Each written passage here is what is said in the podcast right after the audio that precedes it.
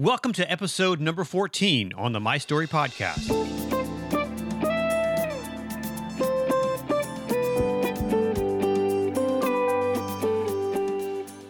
The My Story podcast features interviews with leaders, influencers, and entrepreneurs who tell us their story and the life lessons they've learned along the way. Hi, my name is Conrad Weaver, and I'm your host for the show. I'm a filmmaker, entrepreneur, storyteller, and if you're into collecting interesting or odd things that may be considered ordinary, you'll love this show. A few years ago, I met Leland Carlson. He's the founder of the internationally known Dull Men's Club.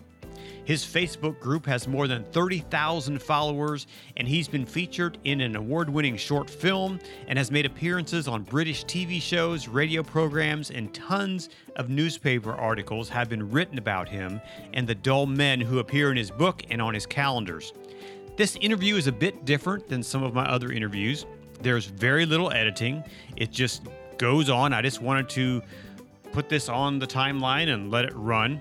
And you may hear some language you don't normally hear on the My Story podcast, so be warned. Leland is a fascinating guy, and I think you'll love this meandering conversation I had with him recently. But first, a word from our sponsor, Furnace Hills Coffee.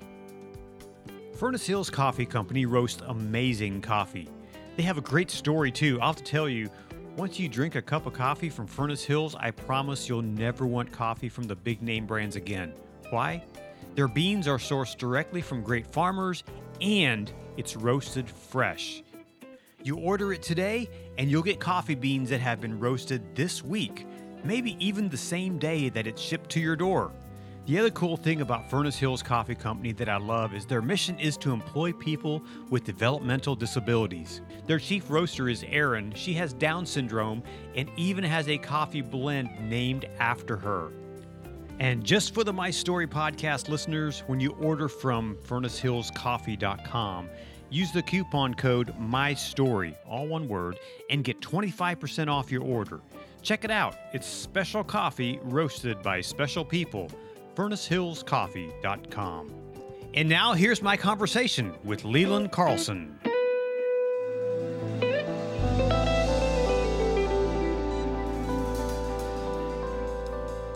So tell me a little bit, Leland, where you come from. Where do I come from? Yeah, so you, you grew up in Nebraska? I did. Well, I was born in California. Actually, my background's Swedish American, and my family say, "What are you doing in Nebraska?" I thought Swedes. I went to Minnesota. Hmm. So I say my people came a little bit late. Minnesota was full, so they kept. so anyway, they homesteaded in Nebraska, and there were a family with seven boys, and half of the boys, or three and a half, some of the boys went on to, a few decades later, a they moved to California. So my grandfather moved to California. They replicated the Swedish colony that was in Nebraska in the Central Valley of California. Are you familiar with mm-hmm. Turlock, Modesto, that mm-hmm. area? Yes. There's a town called Hilmar there. That's okay. a Hilmar cheese factory. Hmm. That's a Swedish okay. ghetto, I call it. So I was that's where I was born in that area. Okay. But then my father decided to do a reverse migration, go back to Nebraska, uh-huh. where he was born, take some of the land and farm it, and he got into banking there. So okay. I grew up in that little town. But we'd always go to California, and I went to graduate school out there and all that. So. So how'd you get from a, a farming community of Nebraska to be a big time lawyer? I'm a big time lawyer. I went to school at the University of Colorado, junior year in Vienna, junior year abroad in Vienna and then went to law school in uh, Stanford.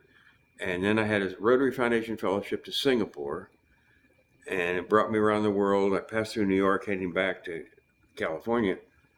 But I ran into classmates in New York, and I thought, geez, this is kind of nice. I think I'll see if I can get a job here for a year or so and just hang out. I ended up staying there 25 years. No so, kidding. So that's where I was then. And then at the end, kind of towards the end of my career, I got transferred to London. Hmm and then I retired there, and I I haven't gone back. But mm-hmm. so now I got things I'm doing in England, and uh, I mean, so I, you're just a global traveler then. I do go back and forth three, four, five, six times a year. Uh, so I mean, I'm gonna have to slow down. Per, you know, can't keep this up forever as you get older, and uh, and it gets a little bit expensive. So I'm gonna have to uh, I'm trying to think of how to monetize this crazy thing. It's hard, isn't it? To uh, So what? Tell me a little bit about. So what was the origins for the Dull Men's Club? well, we were sitting in this bar at the New York Athletic. I was just up there this weekend, stayed again. A- anyway, we're sitting at the bar, and they got a monthly magazine that comes out, and we were flipping through the magazine, and within the magazine, there are clubs within a club. There's a judo club, a wrestling club, a boxing club. One of the guys said, "Gee, we don't do any of that kind of stuff."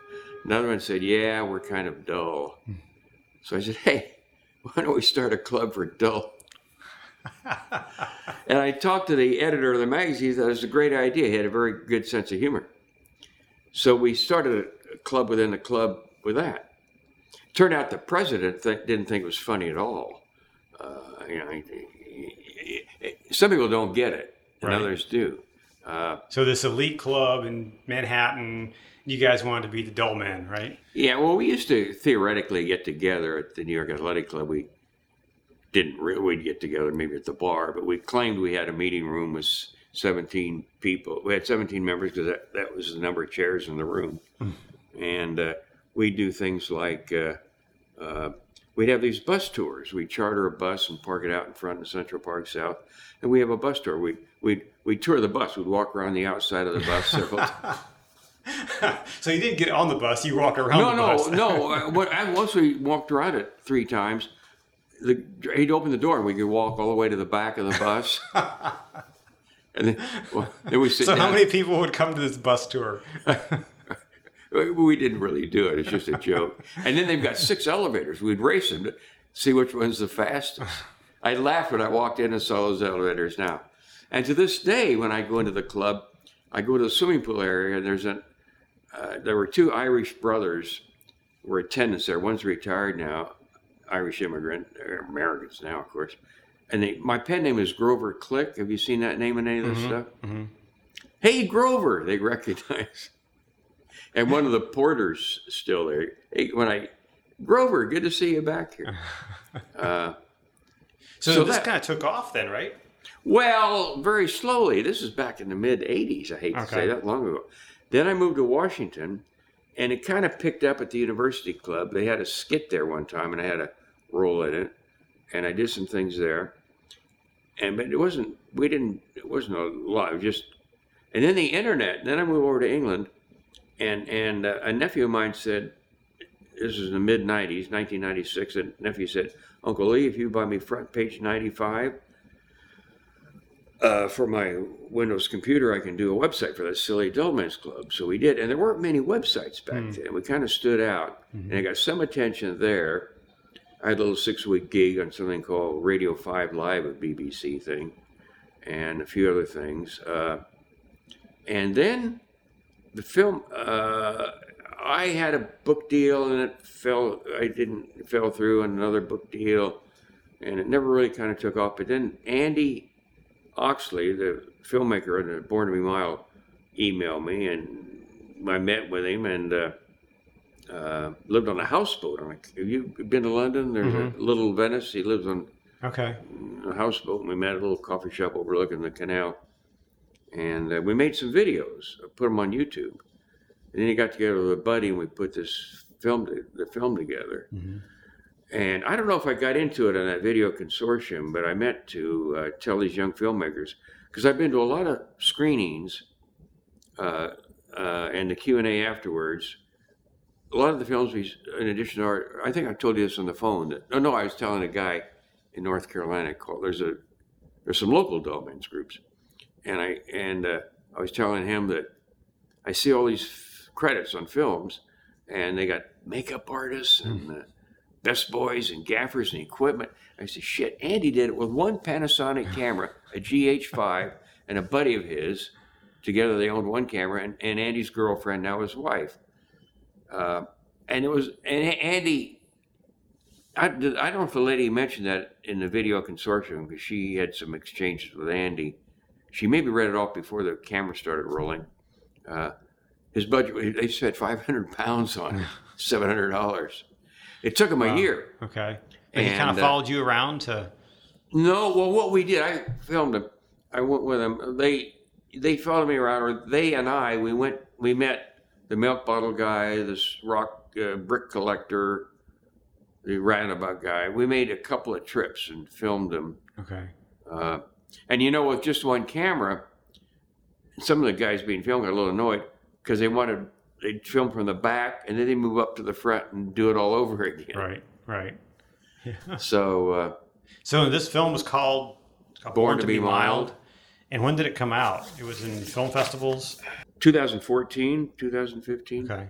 That's about when you and I met. I met you at the film festival. Yeah. AFI. Yeah. Yeah. So, so the guys in your club guys and maybe some associate ladies now, Right. uh, they're they have interesting hobbies, right? Yeah, interesting hobbies, unique. I suppose a gentle term to call them unique interests, or you could call them quirky passions. Hmm. They kind of stand out. Each one is kind of a story on their own and something unique. Like, for example, here I'm- I'm- I've lined up some people in America. There's a guy out in uh, in uh, uh, uh, Colorado, north of Denver, in a town called Eaton, on a farm. He's retired from uh, being an engineering professor uh, at the University of Nor- Colorado. Well, they got a lot. Colorado Northern. Well, they all upgrade their names.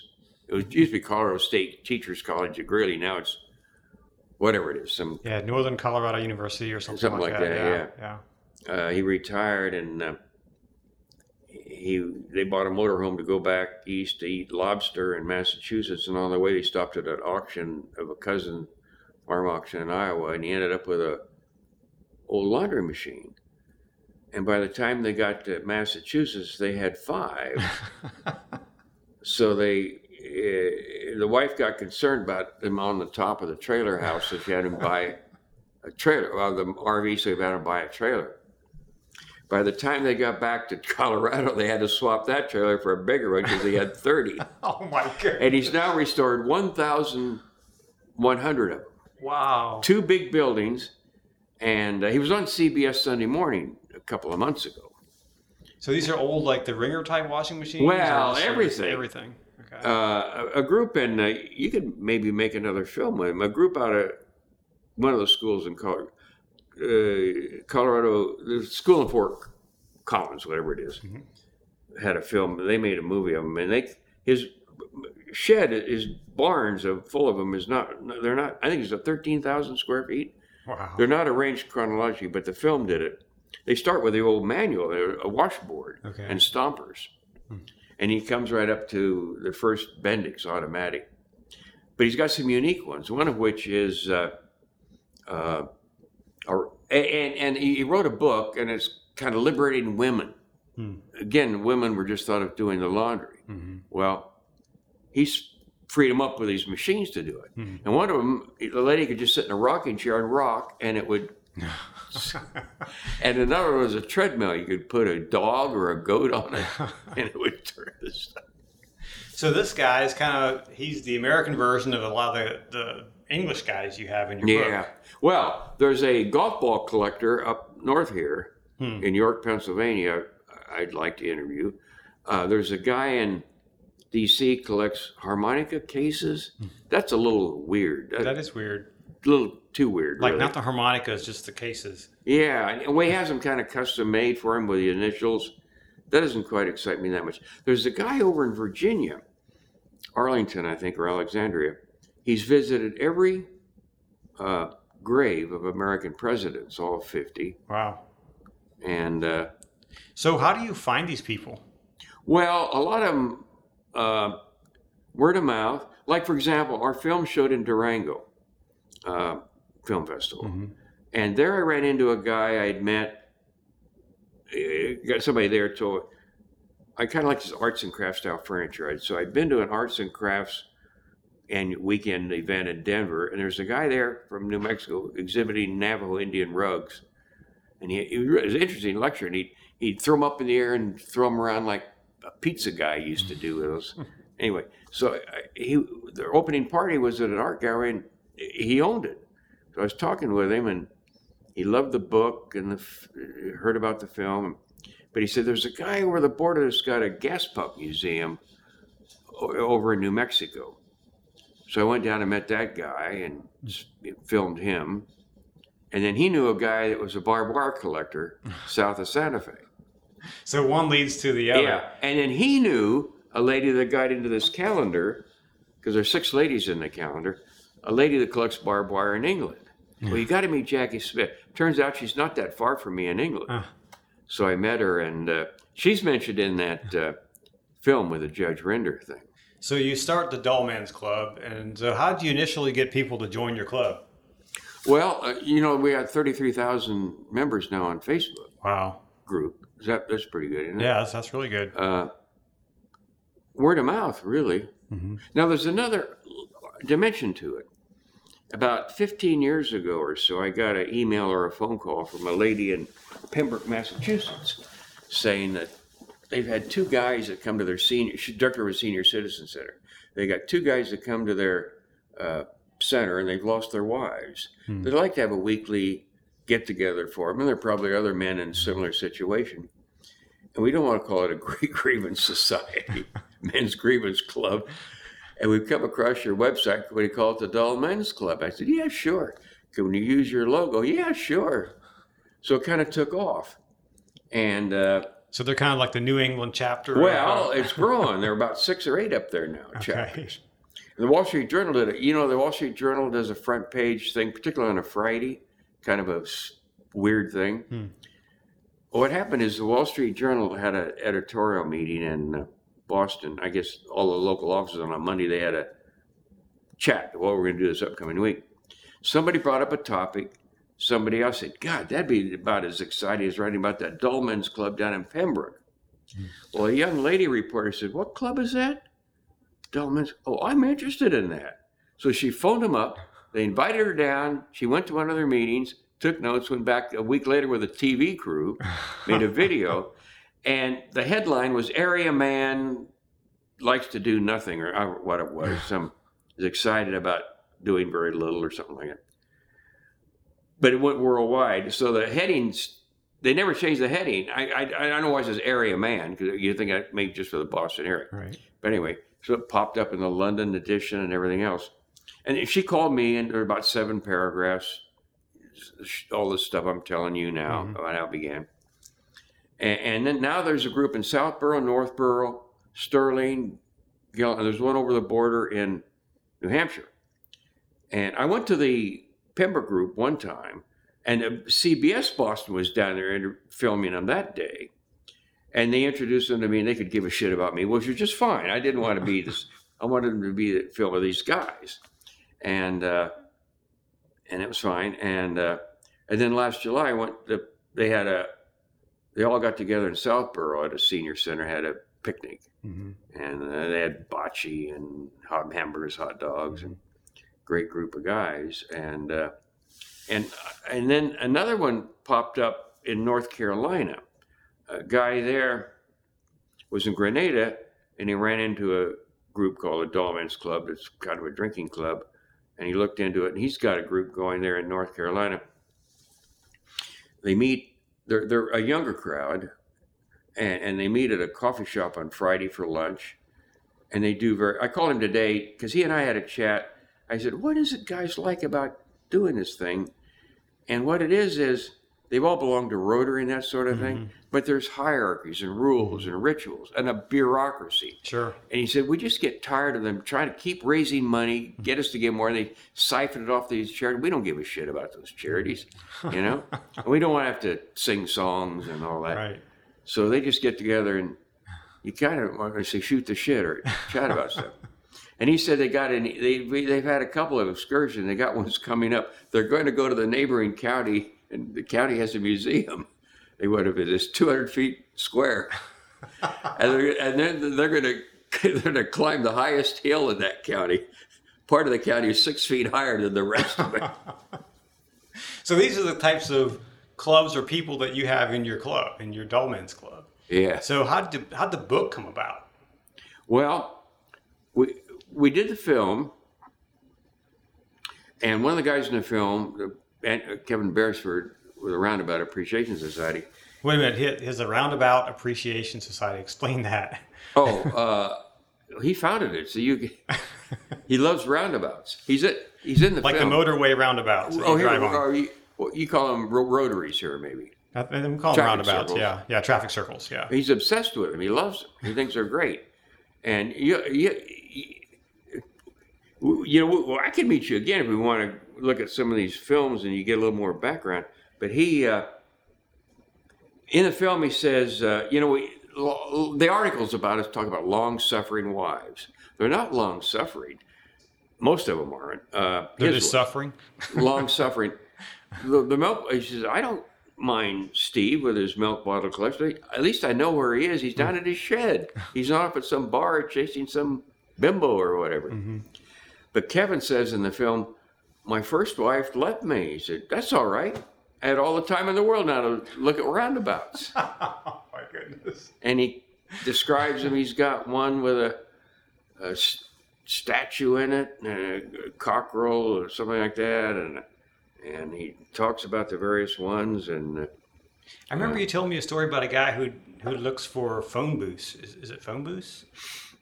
No, uh, call well, how about? Drain? Drain spotter? Drain. Yeah. Yeah, Yeah. yeah. He, uh, I saw him uh, uh, recently. He's up in Cumbria. Uh, he he's retired from shipbuilding. He's got a part-time job maintaining the road. They call them verges, the green area alongside roads. Mm-hmm. In Nebraska, we call them barrel pits or something like that. To trim it and Mm-hmm. and, he, and there are all these drains, and he Hmm. And they're all made. They got lo, made by local foundries years Mm-hmm. ago. The foundries' names on them. A lot of them aren't working, plugged up. So he pries them loose, cleans them off, oils them, and puts them back down. He said now they're good for another fifty years. Calls himself a drain spotter, and that's a real public service. you Yeah. know. Sure. Sure. So what, what's your thing? You, you have a Well, you know, this is interesting. Um, interesting. Uh, it, or, or it's kind of a new direction I'm going in. Uh, uh, I uh, I put down park benches. I love park benches anywhere in the world. Just go and sit and and uh, enjoy yourself. Uh, but then I meet these guys, and I, you know, I'm not nearly as into park benches as these guys are about their hobbies park benches don't turn me on as much as milk bottles turn Steve Wheeler on. Hmm. Steve Wheeler says, "Oh, I just love the tactile feel of these bottles. I just love glass." He kind of hugs the bottle. He said, "You know, I don't even like milk." So I said, "What is it makes me? Gives me a thrill. Gives me an excitement."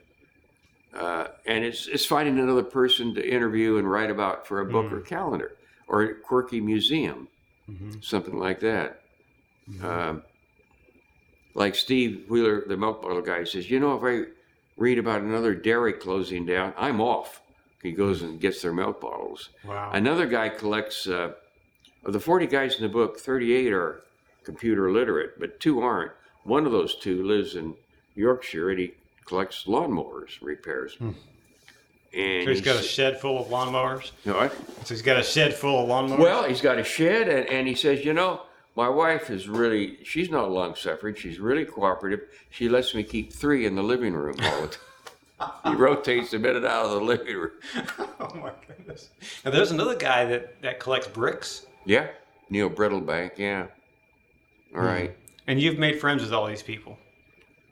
Well, yeah, now it's interesting. The filmmaker, they just kind of want to shoot and run. Mm-hmm. I've kind of cultivated a friendship with him, Mm-hmm. and and I'm kind of a talent agent in a in a way because TV and radio they want to interview these people, and so they call me, and I call them and say, "Is it okay?" and Mm-hmm. and uh, one in particular I like to interview is uh, a traffic cone collector. he was vice president. Well, he he's got a story. Wikipedia says he, he claims to have invented the traffic cone, and he, I think what it is is, I think he came across a process of belt making. He said it stems when his mother used to make ice cream cones in the kitchen when he was a boy. The cones were there, and he kind of took that technology and I, I don't quite know what the background he did. Anyway, but he's it, people like to film him, and a French TV crew. Have you ever heard of a film called Eurotrash? Hmm. French actor called Antoine de Caunes. Mm-mm. No. They were making a film about England and other countries, and they wanted to film him, and he would. He's got 500 traffic cones. And he says, "Shit, it's a lot of work to take them, but they ought to pay me something." and they wouldn't. They don't pay anything. So I said, "Well, I won't do it unless I get 300 pounds." So I told him that. How about 250? And I told him that. He said, "Okay." So they show up, and he was most impressed at the outset because the producer just took the money out. There's a producer from L.A. came over. I forget his name now. He just took the money out, handed him a roll of bills, and gave him the money. They got more than they expected because he had a lovely setting, a very colorful, typical English farm, a stream coming through it, a fence, horses on the other side of the stream. The other side of the road was a centuries old jousting field. And, and they, they did the opening scene for the film with his house. They had me sitting on a park bench, because I like park benches, a bench out in front of the house. And the actor comes out of the house, Antoine de Caunes, and he, or he walks out, and somebody hands him a bowler hat. They don't wear those things, but anyway, the world thinks it's synonymous with being English. so he puts a bowler hat, and he comes over. Bonjour, Leland. I say, Bonjour, Antoine. Then he, we did it again in English. So, uh, so uh, yeah, I keep in touch with these guys. So where can people see the film? Is it available publicly? It's on Vimeo. It's on Vimeo. I, I, me- I emailed you a link to it Okay. again today. we can and- put it in the comments below and in, in the podcast and make a link to it. Yeah, you can put a link to that and other things. And your book and calendar. The book's on Amazon. The Books on Amazon. Yeah. So the book is called Uh, Dull Men of Great Britain. Dull Men of Great Britain. Yeah, I've, I've got a copy. It's in my Airbnb room that I rent out. Hopefully, people are reading it when they come visit our Yeah, house. right. Uh, now the uh, So, and have you sold out? I mean, have you sold a lot of copies of the book? about twenty thousand? I think something like that. Wow, twenty thousand. Yeah, Wow. And but you had a calendar too, so the calendar that was like sold two thousand the first one, so I printed two thousand five hundred for the second one, and I got some left over. Uh, and we that was two. Now I, I've got to get going on. Well, Andy, we're trying to make a pitch to BBC and BBC Wales and some other TV people to have a film made of me going around and putting together the calendar. It's not. We haven't heard. uh, It's not getting off the ground yet. So I think I'm gonna have to do just a calendar. I, So the calendar are photos you take of these people, or yeah, I go around and photograph them and interview them. Yeah, and you have a little bit about their story in the calendar. Yeah. yeah. Wow. So you've been doing this now for how long? Domains Club. Yeah. Well, it began in the '80s, so I mean, it's. I mean, oh, uh, the name Grover Click. Do you know? Do you know where that originated? No, from? I don't. Well, one of the uh, topics, in a way, I'm interested in is boredom, and boredom is not boredom's not altogether bad. It, there's a professor in uh, England up in University of Central Lancashire. They call her Doctor Boredom, and we had an event at her university in May last, or May, gosh, a year ago almost. And later in May, in about three weeks now, she and I are going to be at something at, Stan- at Stanford, Oxford, about boredom. Uh, but boredom can breed creativity. The guy behind D- Dilbert, Scott Adams, he credits his creativity to growing up in Idaho. Like I grew up in Nebraska, no TV, scratchy radio station, but you make your toy guns out of duct tape, baling wire, and and toothpicks or something. You know, you make you make your own toys. Mm-hmm. And in my little town, we got our weather from Denver, a weatherman Bowman, and it wasn't my one of somebody had the idea. I don't think it was me to send him a letter and congratulate him on his weather forecast because people only blame a weatherman. So he'd write him these letters, and oh, another letter from Chow. Hello, and we came up with the name Grover Cook. And again, I don't know exactly how that came about, but there's a barber called Leo Click and a farmer called Grover Cook. So we put the two together. And so you Click- became Grover Click. Yeah. Another hey, another letter from Grover Click. and how old were you at that time? High school, I don't know, 16, 17, 18. Yeah. But, uh, that was pretty funny to have we sit and listen. I wonder who's going to read out the letter we sent him. Stay tuned Wow. to the other Wow. station. So boredom and creativity, you wouldn't think those two go together. Well, uh, you know, you can't be creative if you're looking at your freaking phone all the time. Tell me about it. You got to Yep. put it down and, and let your mind wander. Yep. Uh, well, now there's a new movement going on here, and that's what I'm working on now. Uh, and that is uh, there's an you know there's self help, self improvement movements, right? I think the guy Tim, the last guy you interviewed, uh, you grew up with, and you knew him in the '90s. Yeah, Tim. hmm He's got some achieving type Yep. program. Well, there's kind of an anti self improvement movement. And it kind of, have you heard of the book? You've heard of the Con, Maria Kondo, Life Changing Yeah, Magic yep, of Tiny sure. Have you heard of the parody of it called The Life Changing Magic of Not Giving a F? no. And a similar book called The Subtle Art of Not Giving a F? they say, don't care about all that shit. And there's kind of a, uh, there are other books. And my eight, I have a literary agent, in, uh, and uh, book came about because the literary agent saw the first calendar, got and he emailed me, and, and then he found a deal with Penguin Random House for the book.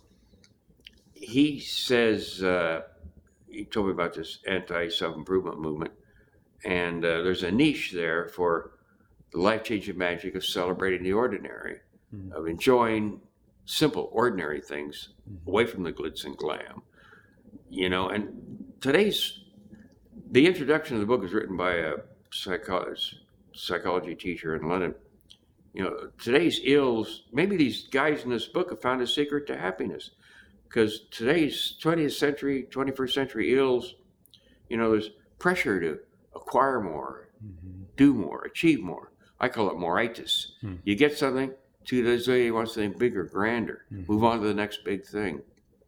Uh, these guys are happy with their milk bottles, maybe another two milk bottles. Uh, and there's so many choices today; it's ridiculous. Mhm. Have you heard of the book called the? Uh, uh, I forget, Barry Schwartz is the author. It's about all the choice. Well, there are many articles about too many choices. Uh, he went out to buy a pair of jeans. When he was a boy, jeans were jeans. Mhm. Now you go in, you have semi high rise, low rise, bell bottom, distressed, semi distressed, ripped on the Skinny. knees, uh, stone washed, semi washed, stretchable. Holy shit. uh, and I went to the local pharmacy in Winchester where I live and I say, How many kinds of shampoo do you have? I was going to count them. And then I saw a lady with a, a lady pulls a sales clerk pulls out a laptop. Oh, 308. Oh, I won't have to count them. How, how about toothpaste? 110. Crazy. And it does slow you, take time to make those decisions. Mhm. And, uh, and we're busier than ever. Hmm. And I think it's because with all this technology, with UPS and FedEx and Amazon, we think we can get everything the next day. We think we can be everywhere, be in touch everywhere. Uh, we're just constantly on the go. So you got to kind of step back and uh, and slow down. And the tools for doing this have really been around. You know, they date back to Greek and Roman times. You know, Aristotle and I, I'm, I've got a book proposal I'm working on now for this. And one of the, well, actually, he's mentioned in the dull men's book. Socrates, for example, could have been one of the early dull men celebrating the ordinary. He went into a bazaar, walked, somebody saw him walking out of a bazaar, and they said, Socrates, you know, you know Socrates, he, mm-hmm. Mm-hmm. barefoot, just a robe, very plain man, simple man. Socrates, what the hell are you doing in there? It'd be like walking through, coming out of Tyson's Corner. What are you doing in there? That's not your kind of store. Ah, you're right. I'm perfectly happy. I love to walk through there and look at all this magnificent merchandise that I'm perfectly happy without. And there's a leading football coach, Alan Shearer in England, won a big Premier League soccer football, Right. Premier League football match. Alan, what are you going to do to celebrate? "Ah, I got to go home and finish creosoting the fence. so I'm trying to pick up anecdotes like that Mhm. to put in there. I think that kind of points back to a simpler time, right? We can create a simpler time for ourselves right now. Just rule out all this. craziness. I mean, when you have kids, the other morning I, I got up and I was looking out my kitchen window and at the street behind my house, and kids were going to to the bus, the bus stop, holding their phones like this, walking in front of them, you know, head down, walking to the bus. Everybody. Oddly enough, when I was working in New York City, a guy lived uh, uh, worked did at Mobil Oil, 42nd and Lex. He lived on, up on Park Avenue. He'd walk down to work, reading the Wall Street Journal the whole way. Had you know, uh, you can tell a New Yorker the way they they know how to fold a newspaper when they're riding on the subway. Mm-hmm. And he would, and, you know what his last name was? Ambler. He never tripped. Fit him, right? So that was, a, you know, just I was up in, I said I was in New York. I took a photo on the subway, st- waiting for a subway train, and there were everybody, every single person was staring at their phone. That's my agent's point. You know, look up, what's around you, type thing. Mm-hmm. So I want to kind of convey that in a in a book type thing, and uh, it may be tough to do. I don't know to combine the ills of today with these tools, which are well, my, you know, mindfulness is focusing, living at the in the moment. Have blinders on. Just look at, at a single. Forget multitasking. Just do one thing at a time, and uh, be grateful for what you have. You know, a gratitude list type thing. Glasses half full, not half empty, and maybe a cartoon. They're saying, probably the glass not half full. Get a smaller glass." Uh, and things like. like What are that. some of the? What's the one thing, one life lesson you've learned? or learned. At the moment, it's this thing about uh, passion. I call these things unique passions. And I just came across a book a day or two ago called The Passion Paradox. And I'm trying to read it on Kindle. Uh, and passion, I guess years ago, had kind of a dirty meaning or sexual meaning or something passionate, I guess. Uh, but now everybody likes people that are passionate about their job. But a lot of that passion is phoniness, or they Mhm. tell their boss I'm passionate about it, but they just do it because they paycheck. But there's something they call harmonious passion in this book. Passionate, you're really interested in the craft you're doing. Like I mentioned, Steve Wheeler with his milk bottles. Mhm. I just love glass. He kind of hugs the bottle, and uh, and Neil Brittlebank, you know, carries another brick back to lay down. They it just there's so much history behind these bricks. Uh, or uh, I I didn't mention I didn't finish about the lawnmower guy. I said, well, once a week, my wife and I walk down to the local library. She knows how to turn on the computer. She turns it on. We go on eBay, and she shows me how to look for lawnmowers. And I still get a tingle every time I find another one I want to buy. you know, I mean, they're really. And so the thing about harmonious passion, I think, is really being interested in the pro in the craft itself, doing what you're doing, not the reward at the end, not what other. One thing I well, what I've noticed about the sixty or eighty people, men and a few women, I've interviewed and filmed, they all seem pretty squared away, happy. You know, we've had a couple of parties. A a a, a reporter columnist from the London Times. He, he did a column about me a couple of years earlier, and I invited him to the party. He came. Uh, uh, I, he- short little guy. I'd never met him before, and he uh, left. He wasn't there too long. Sent me an email the next day. He said, "You know, that was amazing." On the way in on the train, I said, "This is really going to be dull. What am I doing here?" I, most book launches are dull, and a book about the Dull Men's Club is really got to be dull. But that was nowhere really good. That was the most interesting place I'd ever been. Now we had an earlier party a year earlier with the first calendar. The traffic cone guy was there. We did it in Birmingham. Thought London would be too exciting. We thought Birmingham up on top with a beautiful view of Birmingham, which is a joke, would be suitable. And uh, it was, a small group. Uh, we thought the reporters would come, but it was a weekend and the lazy bastards didn't. You could see BBC's office out the window down down by the canal. They didn't come because there was a car crash out on the motorway M6, so they had to cover. If it bleeds, it leads, right? Huh? If it bleeds, it leads. Yeah, right. Yeah, yeah. The only reporter that showed up was a lady from Der Spiegel in Germany, and she was delightful. She had a Dull Men's Club hat on, jeans, a Canadian plaid shirt, and she really interviewed every people just loved her. She really intensely interviewed everybody. She, she interviewed the traffic cone guy for 45 minutes, I think. But uh, people, they they they all got all separate interests. But when they get together, the common thing they have is their quirky interests. Mm-hmm. They, they, we they, they just stood and ate. They didn't even sit down to eat. Uh, and the party, and then we had a party Stanford's, are, you know Stanford's bookstore in London? No. The world's greatest no. map and travel bookstore.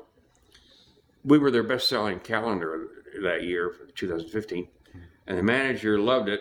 A German TV, he's on a German TV program with me about it. They let us have a party down in their basement in a, they had a room with all kinds of stunning antique globes. They kind of cleared some of the stuff out. We had a party there, about 100 people. That's the one that the London Times columnist came to. That was a very loud, noisy party. Mm-hmm. These guys enjoy getting together, so we should. We're going to try to get more parties going. So what's next for you? Well, uh, I'm going to. Uh, we're trying to get a film going. I'm going to do this book proposal. I'm going to try to monetize, get some ads going on the website to get a little revenue coming in we're pretty active on Facebook now. I've got, I think Instagram we've got to gear up on. Hmm. Yeah, that's that's kind of the social platform you want to be on now. I think I've got a lot of content that's very yeah. Instagram. I think you. Would. I went to something out in San Diego called the Social Marketing Media Marketing mm-hmm. World. Have you heard of it? Mm-hmm. Yep. Six thousand people. I'm. So you're looking at getting a book written, getting another movie made, gonna make another calendar. Yeah, calendar. Mm-hmm. I got going to be Americans, or is that going to? Yeah, I'll get the. Uh, there's the washing machine guy. There's a guy in. I had lunch with him and photographed and interviewed him. I don't know if he still has a job because it's been a couple of years ago. My London agent hasn't been able to find a similar book deal in America, and I know somebody can maybe get me an agent in New York. I don't know. I hate to fire the London agent. I hope maybe I can keep him and get somebody anyway. Mm-hmm. This guy is called the nation's timekeeper. Maybe you've seen the the film. May have been you maybe saw the film. A, film, a lady in New York did a film about him. He he's in charge of the clocks at the Naval Observatory. About, yeah, I heard about that. Yeah. yeah. Uh, there's a guy with air sickness bags in Boston I want to interview. There's a he collects junior, bags from airplanes and yeah, six thousand of them. Oh my goodness! And he's he's he's coordinates. They're about there are many, several hundred people do it. He's got a list of all the I other. I hope he doesn't have used bags. I had lunch with a guy in Boulder that collects them, and he told me about the guy in Boston. I've talked to the guy in Boston. He could. He was out of town when the party was held up there with the Pembroke group. Uh, who else do I have? There's a, a vacuum cleaner. The vacuum cleaner award winning guy in London, in England, Derbyshire, lost it to a guy in Kansas. which is right next. I'm gonna, I'll get him. I'll get the gas pump guy in New Mexico, the bar bar collector. You know what there is in Nebraska? There's Car-Henge. Yeah, yeah. I'm in touch with them. Okay. Uh, there's a marble collector in Lexington, Nebraska, but I it's kind of crappy, dusty. So these are all people that are potentially going to be in your new calendar or book? Yeah. Or? I don't know whether it needs to be arranged just person by person. It could be mm-hmm. like airbags. I could just have air sickness bags as a topic mm. and a couple of the guys in mm-hmm. there. Uh, but I got to get cracking on that. So is this what this is what you do now, right? What? This is what you do. Well, I'm retired, so I'm right busier than ever though doing this. so when so so big question when it comes to when the movie about your life is made, what's going to be the title? No matter where you go, there you are. I don't know. What, do you want people to remember about you 30 years from now? Well, he wasn't the asshole a lot of people said he was. No, I, that, uh, I, I don't I hadn't even thought of that.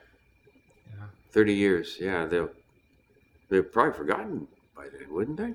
Well, your Dull Men's Club's probably going to be around, right? I don't know. Yeah, I don't know who. you gonna you gonna uh, gonna you know, knight someone else to take it over? Yeah, you're the what the vice president of it. I don't know. Well, you'd be a deputy assistant vice president. Okay. uh, yeah, you're the assistant I'm, vice. I'm president. trying to think of who that would be. Uh, if I do come down with a stroke or something, who would I turn it over to? You know, it's kind of you got almost got to run something like almost like a benevolent dictatorship because the minute you get into a group of people, you got committees, you got mm-hmm. budgets and arguments. Mm-hmm. Even the first calendar, we we had four partners: Andy and his buddy, the filmmakers, and the Brownville guy, and me. It ended up being creative differences, which mm. is tricky. Well, Leland, Lee, you go by Leland or Lee Either one or Grover, or Grover. Grover Click. Well, thank you so much for. Yeah, I didn't realize. I thought I thought you were just. I said, "Gee, when are you going to start recording?" Yeah, I've been it, the record button's been rolling. So, uh, so Leland, thank you so much for being on the podcast today. Really enjoyed having our conversation to learn more about the Dull Men's Club. Right. Where can people get in touch with you? Do you website, dullmensclub.com? Yeah, uh, con, yeah. Go to the website dullmensclub.com and uh, and dullman.com, dullmensclub.com, and there's a contact us. Contact us at dullmensclub.com. Okay. We'd Well, love to hear from people. And I'll put a link in the show notes below in, Right, in the right. podcast. Right. So thanks for being on the show. Oh, we're all die. That's funny. No wonder I was so relaxed and informal. That's the way I like it. Thanks, Leland, for spending time with me on the program today. I look forward to getting your new calendar and book that features the dull men of the United States. Hey, if you enjoy these podcasts, be sure to go over to Apple Podcasts and leave a review. And then share it with your network. I love to hear from you what you like, what you don't like, and if I deserve it, leave me a five star review while you're there. Next time on the My Story podcast, I'll have my good friend Richard Pollock. Richard is an award winning journalist. He's a former senior producer for Good Morning America and the Fox News Channel. I think you'll enjoy hearing his perspective on the news and on what's going on in our culture and in politics. And you'll hear his prediction on who's going to win the 2020 election. That's next time on the My Story Podcast. The My Story podcast is produced by Conjo Studios, an award winning video production company whose focus is helping you tell your story. Visit conjostudios.com, click on the blue Get a Quote button, and let them know what you need. Then watch your stress melt away as their team does the magic of producing your next video, film, or podcast project. That's conjostudios.com, telling stories that matter. Hey, if you enjoy the music on today's show, it's from my friend Drew Davidson. You can get all of his music on iTunes or Spotify or at drewdavidson.com. And last, if you have an idea for an interview you'd like to hear, send me a message and I'll see what I can do. Thanks so much for listening. I'll talk to you again next week on the My Story Podcast.